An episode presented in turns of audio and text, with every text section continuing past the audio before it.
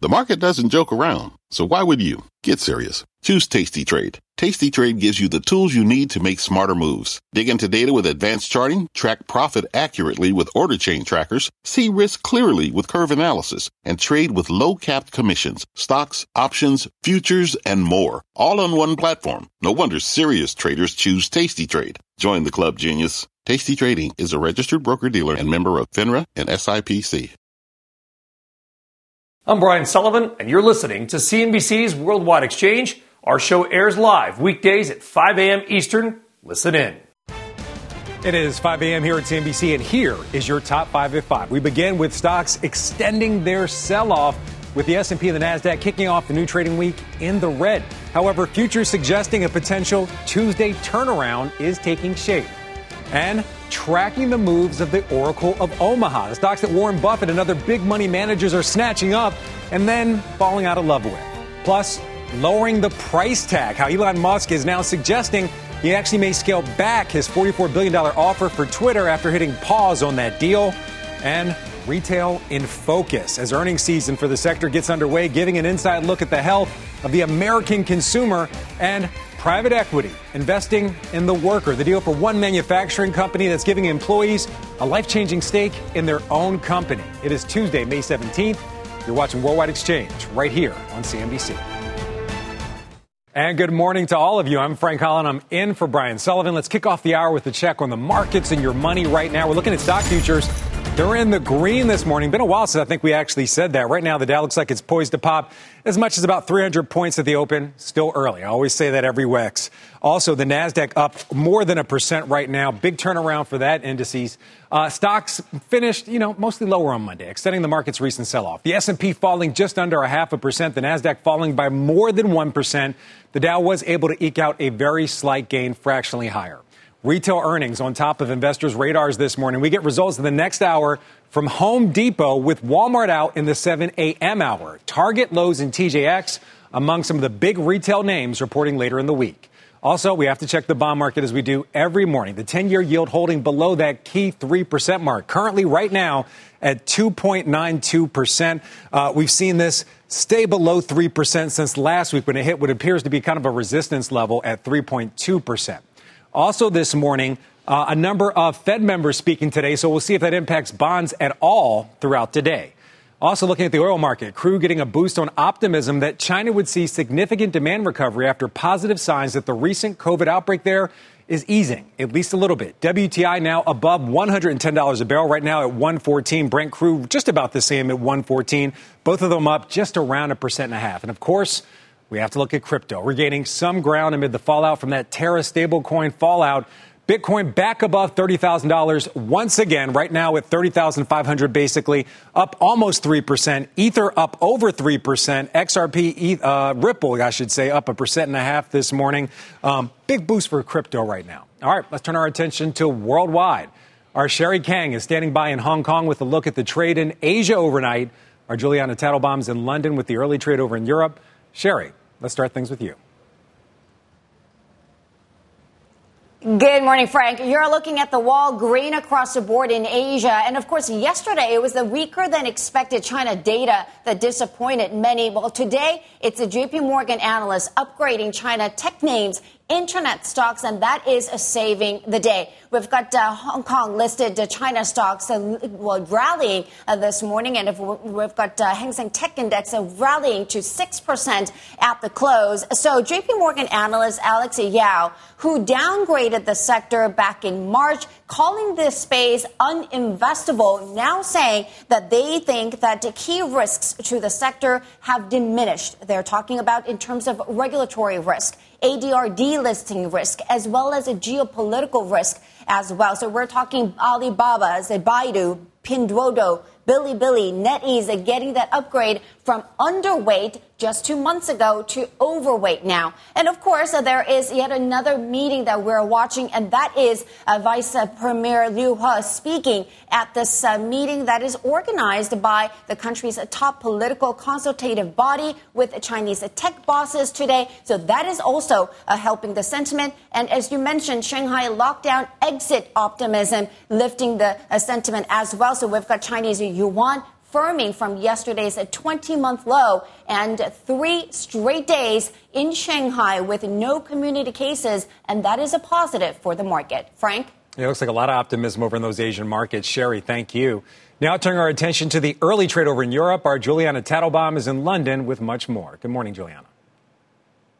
Frank, good morning. Well, that positive momentum in Asia seems to be doing some good for European equity markets, which are higher across the board as well, and some pretty decent sized gains. We've got the CAC 40 up about 1.4%, similar gains for the German market up about 1.4%. We are seeing a little bit of a lag in the UK, but still FTSE 100 up about 7 tenths of a percent. And perhaps part of the reason for the underperformance is the strong surge we're seeing in sterling this morning. We're up more than 1% versus the greenback above the 124 level level, and that tends to have an inverse relationship with the FTSE 100. The Swiss market holding up well, up about 1%. The FTSE MIB over in Italy, 1.6% higher, and the Spanish market is up about 1.3%.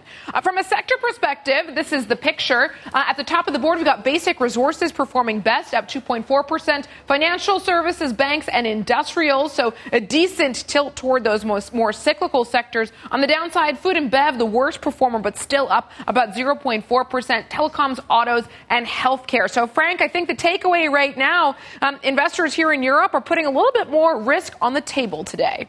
Yeah, a lot of green on that board. Julianna, thank you very much. Now to some of your morning's other top stories. Silvana Henao is here with those. Good morning, Silvana. Hey, Frank. Good morning. Well, there's no shortage of Elon Musk news this morning. About two hours ago, he replied to a tweet saying Twitter must publicly show it has less than 5% spam accounts for his deal to go through. Musk has been accusing the social media giant of not sharing accurate data, suggesting fake users make up at least 20% of all accounts. And yesterday, he said he could seek a lower price for the deal because of that. Twitter shares are falling amid this. Meanwhile, Musk is also saying the U.S. economy is probably in a recession. Musk speaking at a conference mon- Monday saying he projects the tough times will last between a year and 18 months and caution companies watch their cash flows and costs. Intel shareholders have rejected a compensation plan for the company's top executives. Regulatory filings Monday reveal that shareholders representing only about 34% of the shares were in favor of the package. The vote is advisory and won't immediately impact compensation for Intel's executives, but marks the latest example of shareholders voting against executive compensation packages.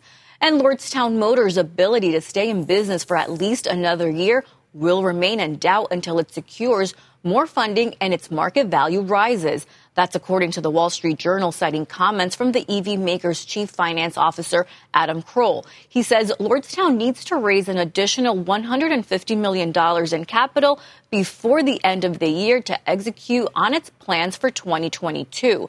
Last week, the company revealed it reached a deal to sell its factory to Foxconn for $230 million. The company's market cap now below $500 million, Frank. Yeah, a lot of those EV makers under a lot of pressure. Silvana, thank you for you that. You got it. All right, turning our attention back to the markets now. The odds of a hard landing for the U.S. economy, they appear to be rising with investors worried about slowing growth. That's according to a note out yesterday from Morgan Stanley's wealth management division. CIO Lisa Shallett writing, quote, the stock and bond market downturn has advanced to behavior resembling a classic cyclical bear market rather than simply a correction. She says with inflation remaining stubborn and the Fed tightening policy, investors are bracing for the potential for a growth scare, if not an outright recession. Morgan Stanley sees a 27% chance of recession in the next 12 months, up from just 5% back in March. Let's bring in Kevin Simpson, founder and CIO of Capital Wealth Planning. Kevin, thank you for being here. Hey, Frank, good morning. All right, so Kevin, you're saying investors are just unprepared in general for all this volatility. They need to readjust how they look at equities. They need to do some homework, you say. So when they're doing some studying, what subjects do they need to study? Is this about dividends? Is this is about earnings? Is it about free cash flow? What do you say? I mean, you hit it, Frank. The answer is D, all of the above. You know, remember when we were kids, we'd always hear the expression, it's, it's all fun and games until somebody gets hurt. And that's the buzzkill. You know, it's easy and fun when we're in a raging bull market. But the problem is when that comes to an end, so many investors did get hurt, whether it was cryptocurrency or innovation stock or meme stocks. I think a lot of newer investors and, and maybe seasoned ones as well were just somewhat unprepared for the volatility. I mean, you did a great job yesterday, Frank, highlighting some of the cloud names, the growth names, and the thesis that if we saw a pullback in yields, that that trade might turn back on. And there was a meaningful pullback in the yield on the 10 year, and they didn't bounce because that trade is over. And we need to reset, we need to rethink. And it really plays into our philosophy, like you just mentioned. If you own stocks that have free cash flow, stocks that pay dividends, you can wait things out for times to improve. And the best part of it is you can get paid while you wait. You know, Kevin, I, I did tee up a bit because we're both from the Philadelphia area, so I had up out my homeboy. You know what I mean? But on a serious note, we were just looking at your ETF, the DIVO. That's the high dividend ETF. So you're really especially focused on companies that have enough capital through earnings to afford dividends. You say pricing power and also some form of a moat is really key. Can you give us a couple of examples of the kind of companies that you think investors should be eyeing in this current environment? Yeah, thanks for that, uh, as well. Um, I'll give it Bryce Harper. We, we, we have to look at Home Depot because they're going to be reporting this morning. Home Depot is a stock that's off 30% from its highs. Now, their PE was inflated, and I can make a case that it's still a little bit high moving forward. So there's room for this stock to pull back a little bit more. But we're building a position in it because we like that pricing power. You have a company like Home Depot or also Walmart that's going to have the ability to control a little bit of their supply chain, but more importantly, that they have the pricing power to to make sure that they're still profitable. And that's the key to all of this. If you look at Home Depot's dividend, it's paying 2.57% right now. Pretty attractive dividend, great entry point to begin building a position in this stock. But the reason I love it, Frank, is that the five year dividend growth, each and every year for the past five years, it's been increasing that dividend at a rate of about 19%. That's a way to combat inflation because higher dividends over time are a true hedge against inflation and ultimately a, a great investment to have during a recession. So, recession possible. Morgan Stanley says the odds of it have actually increased 27% now, over 5% just a short time ago. Another thing that we're looking at is inflation. Uh, CPI at 8.3%, PPI at 11%. What does that mean for some of these companies that you're talking about that have strong earnings and the ability to provide dividends? Doesn't that eat into that ability to provide that dividend? Well, I think it's going to eat into the ability for them to increase that dividend at the same clip. You need to make sure that they have the earnings to support the dividend growth. You know, lots of times you'll focus on aristocrats or dividend kings and want to see companies that are just increasing dividends year after year after year. But it's like I tell my son all the time we can go to the mall and we can buy anything we want because we have a credit card. It doesn't mean that we can afford it. So, what we need to make sure is that we're investing in companies that have the earnings growth to support that dividend growth. And even if their earnings growth slows, which it's going to across the board, you can still have stock prices appreciate even in periods of high inflation. In, in a recession, they just aren't going to go up 20, 25, 30%. You know, another name that we could talk about is the old Dow Chemical, Dow Corporation. Again, kind of thinking with that home uh, builder theme, it's a stock that has been able to very successfully put its pricing into the customer uh, from from a I guess the supply chains are, are still there. They're paying more for goods, but they're able to pass on those higher costs to the customer. Sales are up like 80%, and it's a company paying you a 4% plus dividend right now. Dividend growth is still over 7 8% a year, so you're still getting that raise. But it's another example of a company that's going to be pressured by higher prices for sure, but has pricing power to pass some of that along to the customer base. All right, the search for yield continues. Kevin, we got to talk about Philly sports the next time. Yeah, not the Sixers. Definitely not the Sixers. Kevin Simpson, thanks for being here. All right, when thanks, we come Frank, back here on Worldwide Exchange, China's continued impact on global supply chain crunches, details on the steps that Beijing is taking to try to ease ongoing bottlenecks. Plus, your morning's big money movers and what has shares of United Airlines taking off, and later Abbott reaching a deal with the federal government in a bid to ease the ongoing baby formula shortage. The latest on when it may start getting the critical food source back on shelves. A very busy hour still ahead when Worldwide Exchange returns. Stay with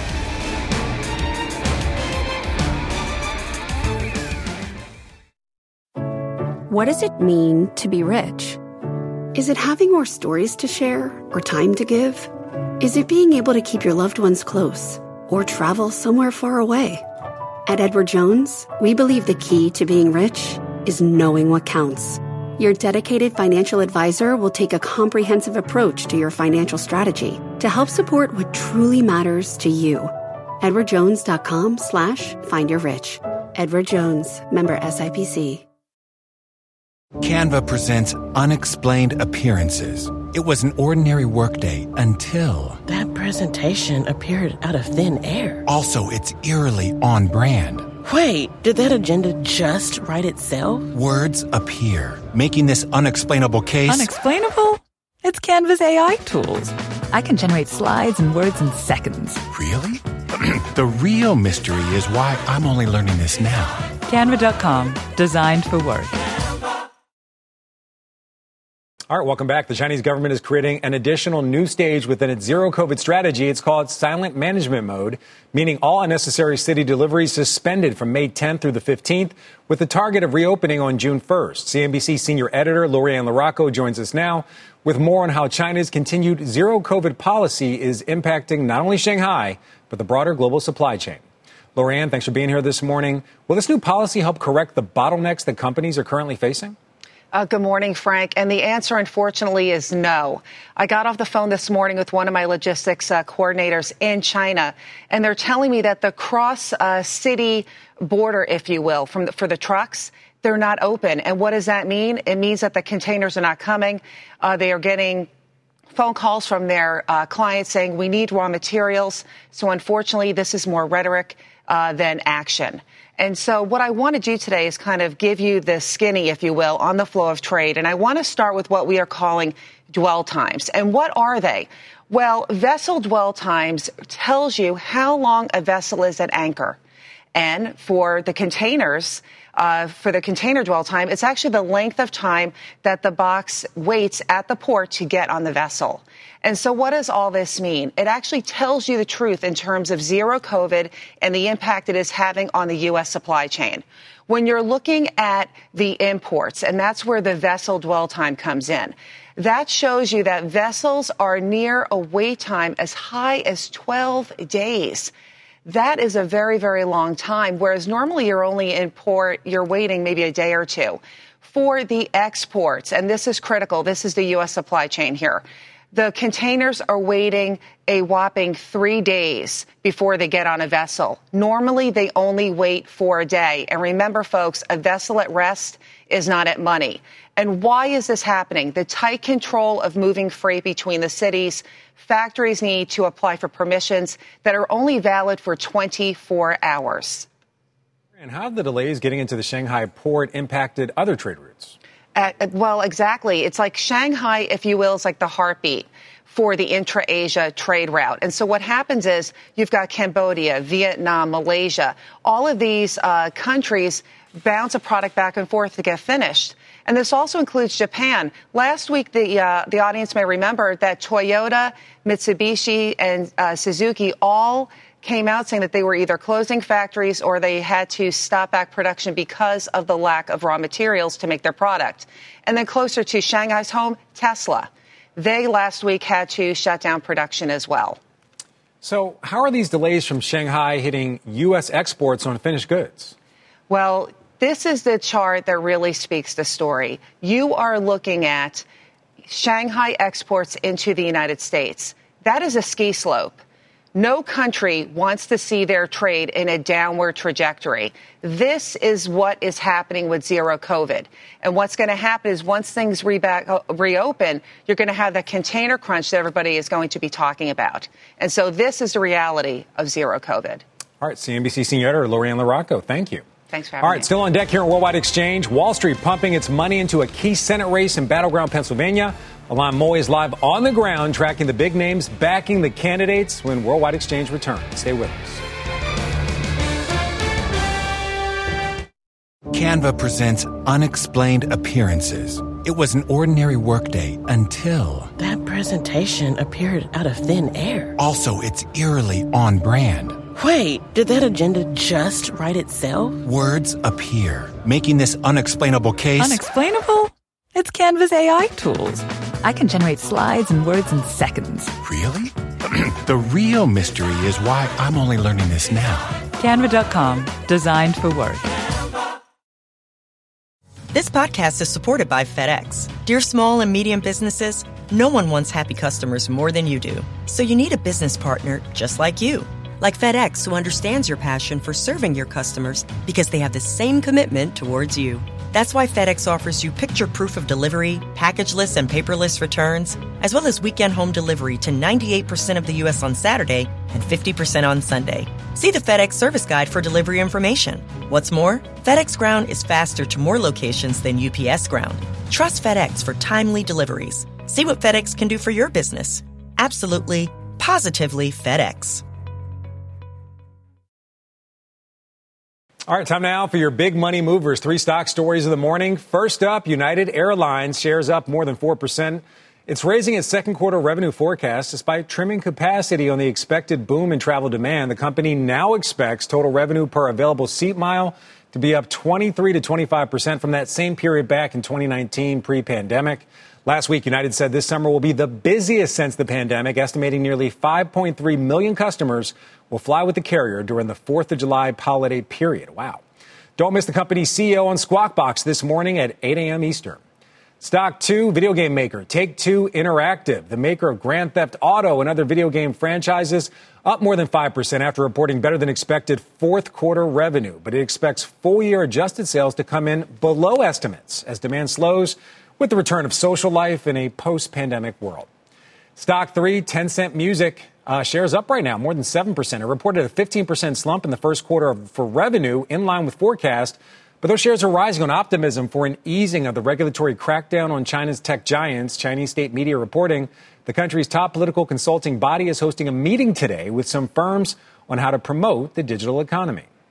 All right, let's get a check on this morning's other headlines. NBC's Frances Rivera. She's in New York with the very latest. Good morning, Frances. Hi, Frank. Good morning.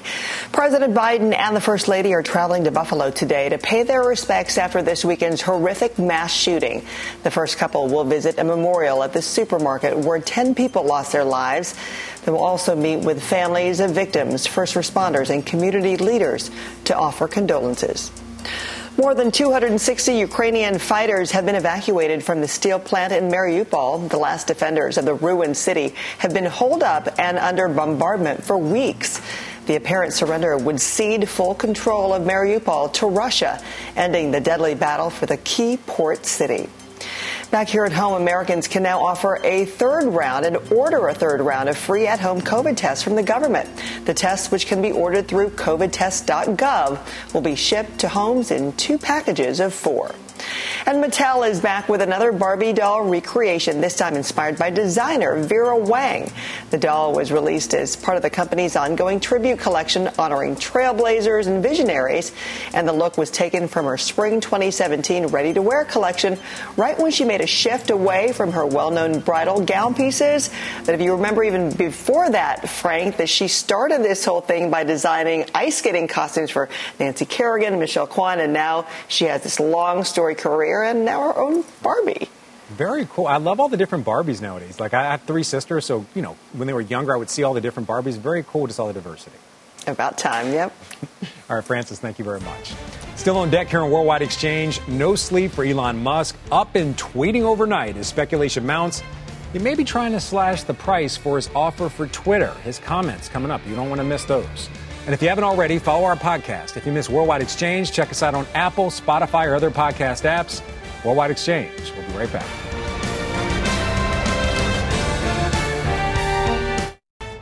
A Tuesday turnaround taking shape. Futures pointing to a strong open after stocks kicked the new trading week off on a bit of a sour note. And slashing the price tag. Elon Musk up and tweeting overnight, questioning Twitter's user data a speculation continues to grow that he may try to reduce his offer for the social media company. And checking the health of the consumer. Home Depot and Walmart set to kick off a wave of retail earnings. We preview what to watch for in the results. It is Tuesday, May 17th. You're watching Worldwide Exchange right here on CNBC. And welcome back. I'm Frank Holland in for Brian Sullivan. It's right around 5:30 a.m. here on the East Coast, and here's how the, mon- uh, the, the markets, the money, your markets you know what I'm talking about. The stuff you invest in. How's how it looks right now. Stock futures solidly in the green, a bit different than we've seen in recent days. Right now, the Dow looks like it's poised to pop more than 300 points at the open. The Nasdaq well in the green after falling 1% yesterday. We also want to keep our eye on the bond market. The 10-year yield holding right below that 3% mark, currently at 2.911%. A number of Fed members speaking today, including Fed Chair Jerome Powell. We're going to see if that impacts bonds at all today. Something to watch. Certainly, those bonds potentially getting over 3%, something that we've definitely been keeping our eye on. We're also looking at the oil market this morning, and throughout the day, we're going to have to keep our eye on it after some data out of China. Crude oil getting a boost on optimism that China would see significant demand recovery after positive signs that the recent COVID outbreak there could be easing. WTI now back above $110 a barrel, currently right now at 114. Brent crude just very slightly higher. Now to this morning's top story. Silvana Henao is back with those headlines. Good morning again, Silvana. Hey, Frank. Good morning again. Well, no shortage of Elon Musk news this morning. About two hours ago, he replied to a tweet saying Twitter must publicly show it has less than 5% spam accounts for his deal to go through. Musk has been accusing the social media giant of not sharing accurate data, suggesting fake users make up at least 20% of all accounts. And yesterday, he said he could seek a lower price for the deal because of that. Meantime, the New York Post is reporting SpaceX is planning to sell existing shares starting today. And there's talk Elon Musk could be a seller. Musk has, of course, been looking to raise money for his Twitter bid. He, owed 44, he owned 44% of SpaceX shares as of August. In other corporate news, Abbott has reached a deal with the FDA to reopen the company's baby formula manufacturing plant in Michigan. The factory was shut earlier this year due to bacterial contamination. The closure has been a major factor behind the nationwide formula shortage. 13 Fs are starting to come in, giving us a snapshot of what some of the world's most powerful investors bought and sold in the first quarter. Among the headlines, Warren Buffett's Berkshire Hathaway purchased more than 55 million shares of Citigroup, as well as shares of Ally Financial, chemicals company Celanese, insurer Markel, healthcare company McKesson, and media firm Paramount Global. Berkshire sold almost all its Verizon stock and exited the small position it still had left in Wells Fargo.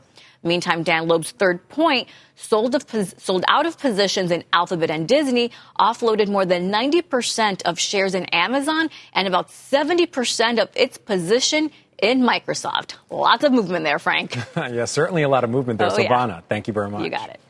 All right, the health of the consumer will be front and center today as some of the nation's biggest retailers they roll out their quarterly results. Investors will also be looking for signs of inflationary pressure and the ability of companies to pass on those higher costs. Joining us now, Jan Kniffen, CEO of J. Rogers Kniffen WWE. Jan, thanks for being here. Hey, it's a pleasure. All right, we got a big day today for retail earnings. We got uh, Home Depot coming up actually in just a few minutes, and then Walmart coming in after the 7 o'clock hour. What are you expecting from each of those results? And is there something that we can learn in particular about the consumer from each one? Oh, um, I believe we'll see strength out of Walmart. They need to be at least 2.5% on comps.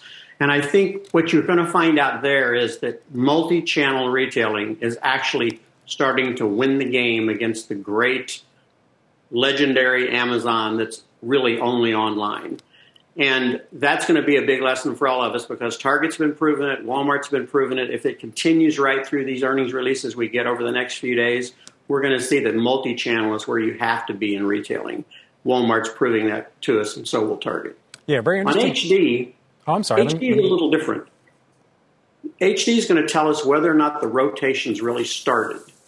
Are we moving away from home and we're really just moving into experiences and apparel to go with experiences?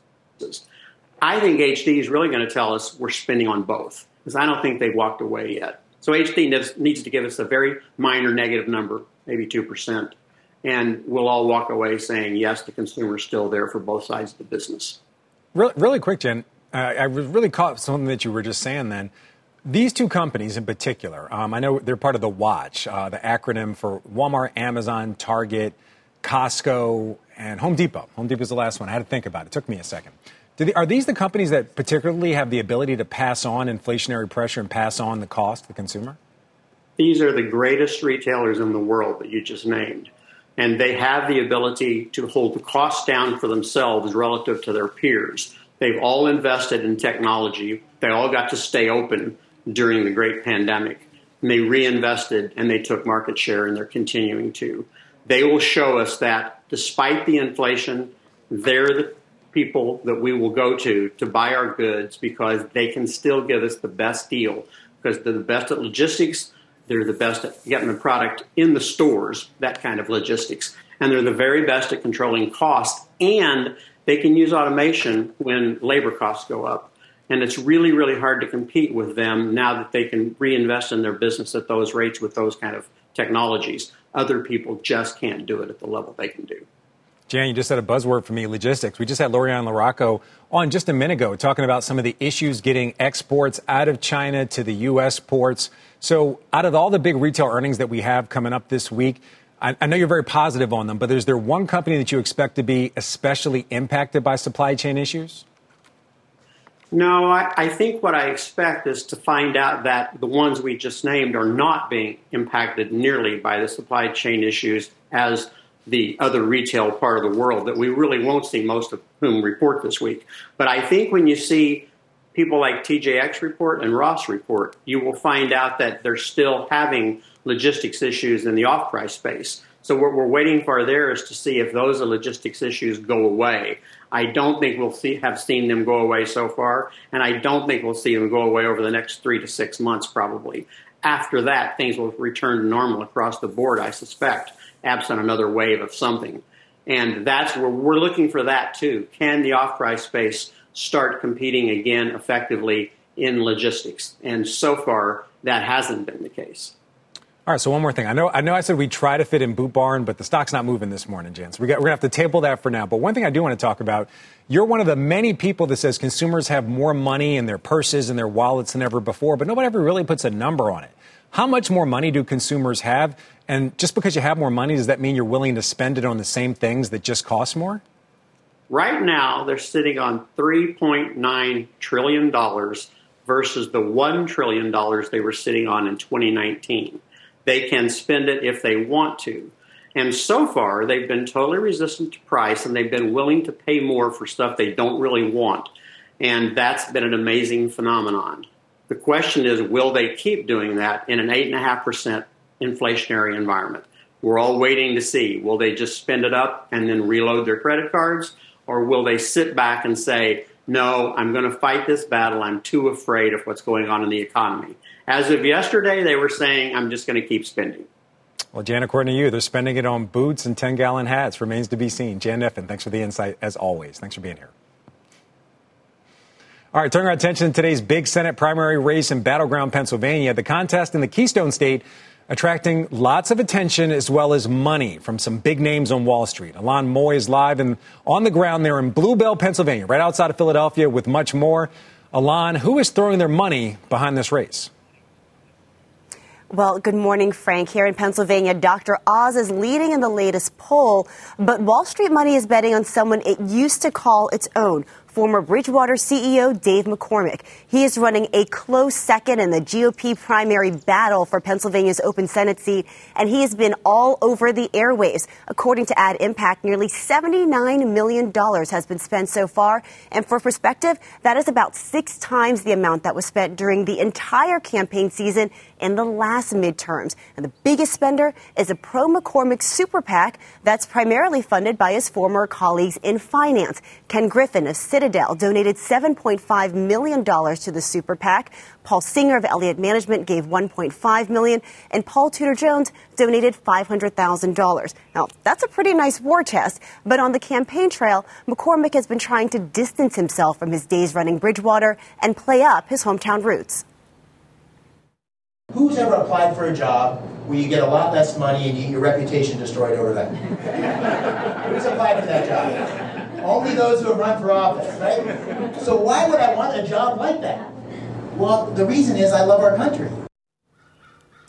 Now, Dr. Oz has some big money backers of his own, including Nelson Peltz, who gave $40,000 to his super PAC, and John Paulson, who gave $5,800 directly to the Oz campaign. But most importantly, Oz has the endorsement of former President Donald Trump. We are at the hotel where Oz had a town hall just last night, and Trump called into that event not just to support Oz, but also to slam McCormick as a candidate of Wall Street, lobbyists, and special interests. So, Frank, we'll see what voters have to say about all of this when they head to the ballot box in just a few hours. Yeah, Back to you. Yeah, Battleground Pennsylvania continues. So, Alana, I got to ask, why is there so much attention on this particular race? Now, this race is really shaping up to be a test of Trump versus Wall Street. You know, the former president has had success so far in endorsing candidates who might have seemed like long shots, but then rose to the top of the polls, most notably in Ohio, where he endorsed the candidate who eventually won uh, the GOP primary there, J.D. Vance. He's trying to see if he can do this again here in Pennsylvania. But McCormick has so much money stacked up on his side. Uh, that's going to play a big factor here in getting that name recognition out there with voters. So we'll see, you know, what they have to say. There's also another candidate who's rising in the polls as well. So this is really a toss-up as voters head into those final hours uh, before this race is decided. All right, Ylan Mui with the latest in Pennsylvania. I have to send you a recommendation for a cheesesteak place later. All right, coming up here at Worldwide Exchange, an American success story. Companies get acquired almost every day in this country, and the most powerful business leaders and investors, they often make out big. But up next, we're going to bring you the story of one private equity firm actually turning the tables with an ownership model that's enriching every employee. But first, it's a really big day here at CNBC. Our annual list of fast growing, innovative startups is back for its 10th year.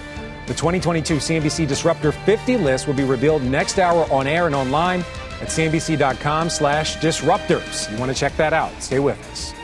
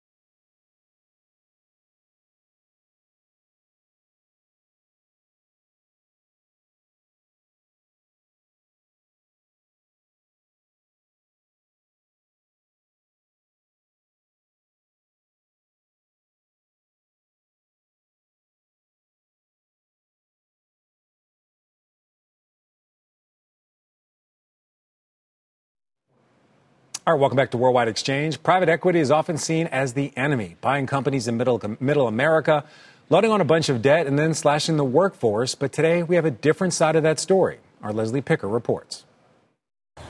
In the otherwise sleepy town of Arthur, Illinois, a life changing surprise for the hundreds of workers at the locally based garage door manufacturer CHI. We do have some news to share. CHI is getting sold for $3 billion to steel manufacturer Nucor. But it's not just the company's private equity owners who are cashing out. So too are the truck drivers and factory workers, and even the office manager, Rhonda Jameson. This was a great day for Rhonda. The payouts are a function of tenure and salary. Because Jameson is in her 18th year at CHI, she'll be bringing home 5.5 times her annual salary. Words cannot explain how my mind was going. It's just in a hundred directions. Employees received envelopes with their bonus details. On average, hourly workers received $175,000, with the most tenured earning more than $750,000. I feel great. The idea of giving rank and file workers equity grants in a sale is the brainchild of Pete Stavros of KKR, one of the nation's largest and oldest private equity firms. What initially got me interested in it was my father. So, my dad was a construction worker for 45 years. Stavros said his father loved his job, but he couldn't create wealth on an hourly wage. So, once the younger Stavros got into business school, he started studying the topic of employee ownership. And as he rose through the ranks of KKR, started experimenting with it in the companies he invested in. Now the firm uses it in all of its buyouts. And we had good success. So it, it, it, delivered great results for companies, great outcomes for workers. And it's not just the money, it's the fact that, as, I, as we said to everyone today, you earned it. I mean, this isn't charity, it's not a gift. They drove an unbelievable amount of productivity in the business. Stavros says Nucor will include their own profit sharing model for CHI, and the employees we spoke with say they have no plans to take their money and run. I am all in with CHI. Simple as that. They're going to have to wheel me out of here. And in the meantime, Jameson, who spends her days answering phones and ordering supplies, has big plans for her newfound money. Well, we're going to Disney. um, well, I've got. I'm going to pay off my house. I'm going to pay off my cars, and we're going to give a little bit to the church and help my kids a little bit. KKR first invested in CHI in 2015 and will make 10 times the equity invested on the deal, the firm's best return on a buyout since the 1980s. For Nucor, a takeover of CHI marks a, its biggest acquisition ever, but shares of the largest U.S. steelmaker slipped on the announcement yesterday. Frank?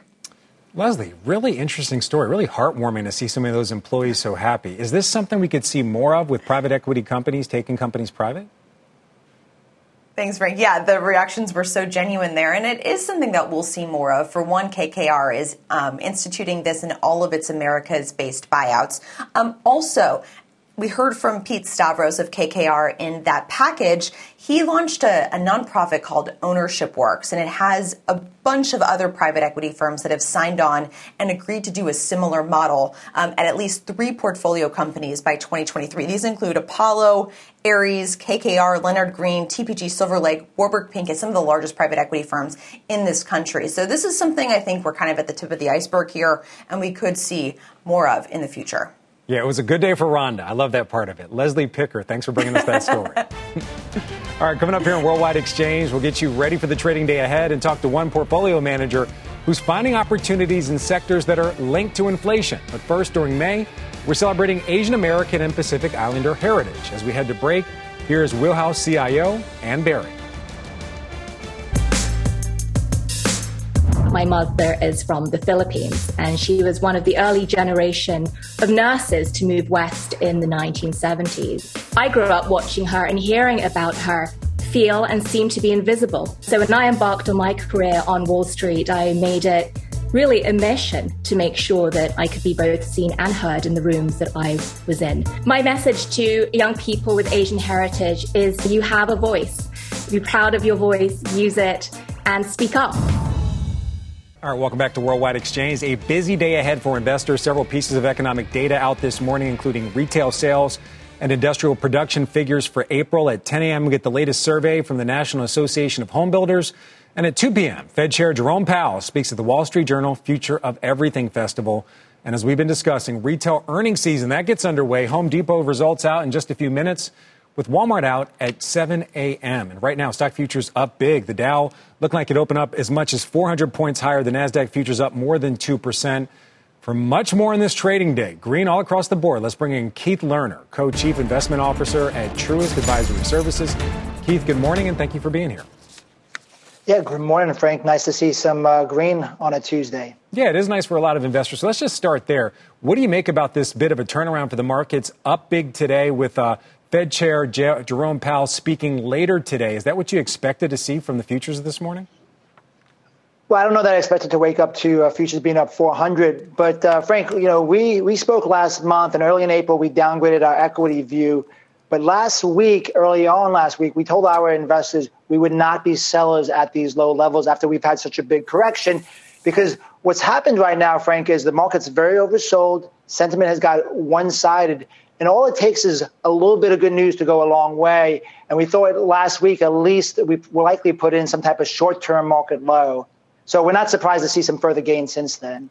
All right. So some of the things that you're watching, like everybody else, inflation, uh, you know, rate hikes, et cetera. One area that you're really interested in, I know you're also very bullish on large cap companies, but in uh, real estate investment trust. If you don't mind us asking you a few questions about that, why that particular area? There was uh, some news about uh, Prologis, which is a big REIT, trying to buy one of its competitors, Duke Realty. I know you don't really talk about stocks, but why are you so bullish on these real estate investment trusts? Yeah, well, we've been overweight real estate because it has some defensive uh, qualities, and there's there is a tech component of it. That's part of the reflation trade that we're seeing, uh, you know, as far as rents moving up, also. And what you're saying is it's been more of a kind of a steady eddy because it has these defense and growth qualities also. But I would say areas that we're even more positive on right now are, are the energy materials, which we think are, are good hedges for inflation. And look at energy this morning, even with the correction we had um, crude oil prices are still hovering around 115. So that's another area that we like, uh, you know, in, in the market, and it's held up remarkably well even during the downturn. Yeah, another thing that you track is uh, how much of the market is oversold. Last time we talked, you mentioned, and we talked back in April, you mentioned that a certain percentage of uh, stocks in the S&P were trading below their 50-day moving average. What are we looking like now? Yeah, so right now, last week, and one of the reasons why, at least on a short term basis, we became a little bit more positive is that we went down to only 14% of stocks trading above their 50 day moving average. So, what does that mean? That means everything has been moving down and there's been indiscriminate selling. And often, towards a market low, at least the short term market low, we're speaking about, you have that indiscriminate selling. We saw that. Sentiment was negative. And what we liked on Friday, we had this kind of buy and panic into the market, a strong breath off the low. And that's typically a good sign that there's more momentum. So we think this will likely carry forward. It's still in a context of a broader trading range, but you're still relatively oversold on most of the metrics that we look at. All right, you've also upgraded bonds. Um, that seems to be running a bit contrary to what a lot of other portfolio managers are saying. Are you concerned about rate hikes and, and impacting the bond environment and just the general environment overall? Yeah, we, we um, especially last year, we've been extremely underweight fixed income, actually our lowest allocations over the last decade. But as yields have moved up and they're becoming more productive again, incrementally, we have been increasing our fixed income exposure, especially on the, the short end. I mean, we've seen yields move up over 1% in less than a month. So that there is some relative uh, value there, especially on the short end. And we're seeing some credit opportunities as well. All right. You're underweight financials, communications, and tech. I want to ask you about financials. Rising interest rates generally thought to be very constructive for financials. Why are you jumping off that boat?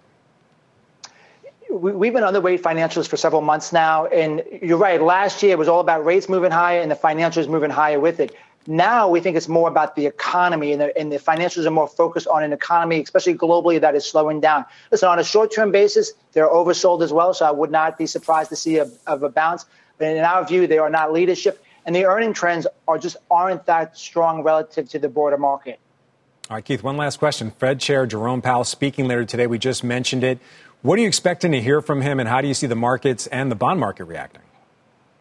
You know, I don't know what he's going to say today that's going to surprise us. He just did an interview that was released over the weekend discussing his main focus is inflation. We heard that um, you know, over the last two weeks as well. So I'm not really looking for for uh, uh, Mr. Powell to be a catalyst for this market. I think the catalyst right now is you're oversold. You've gotten some better news out of uh, China overnight, and this rally probably has caught some folks offside.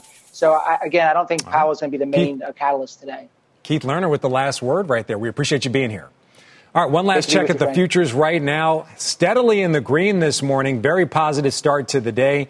Dow futures look like they're up over 400 points at this point. Remember, it is still early. The NASDAQ well in the green as well. That does it for us here on Worldwide Exchange. Squawk Box coming up next.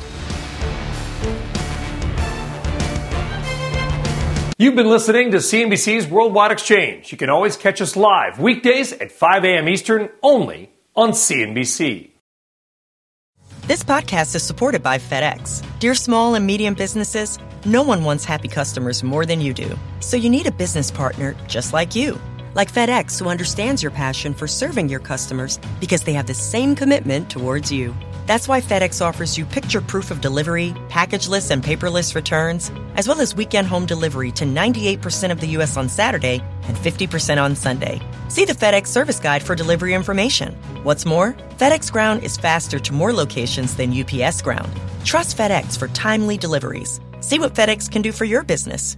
Absolutely, positively FedEx.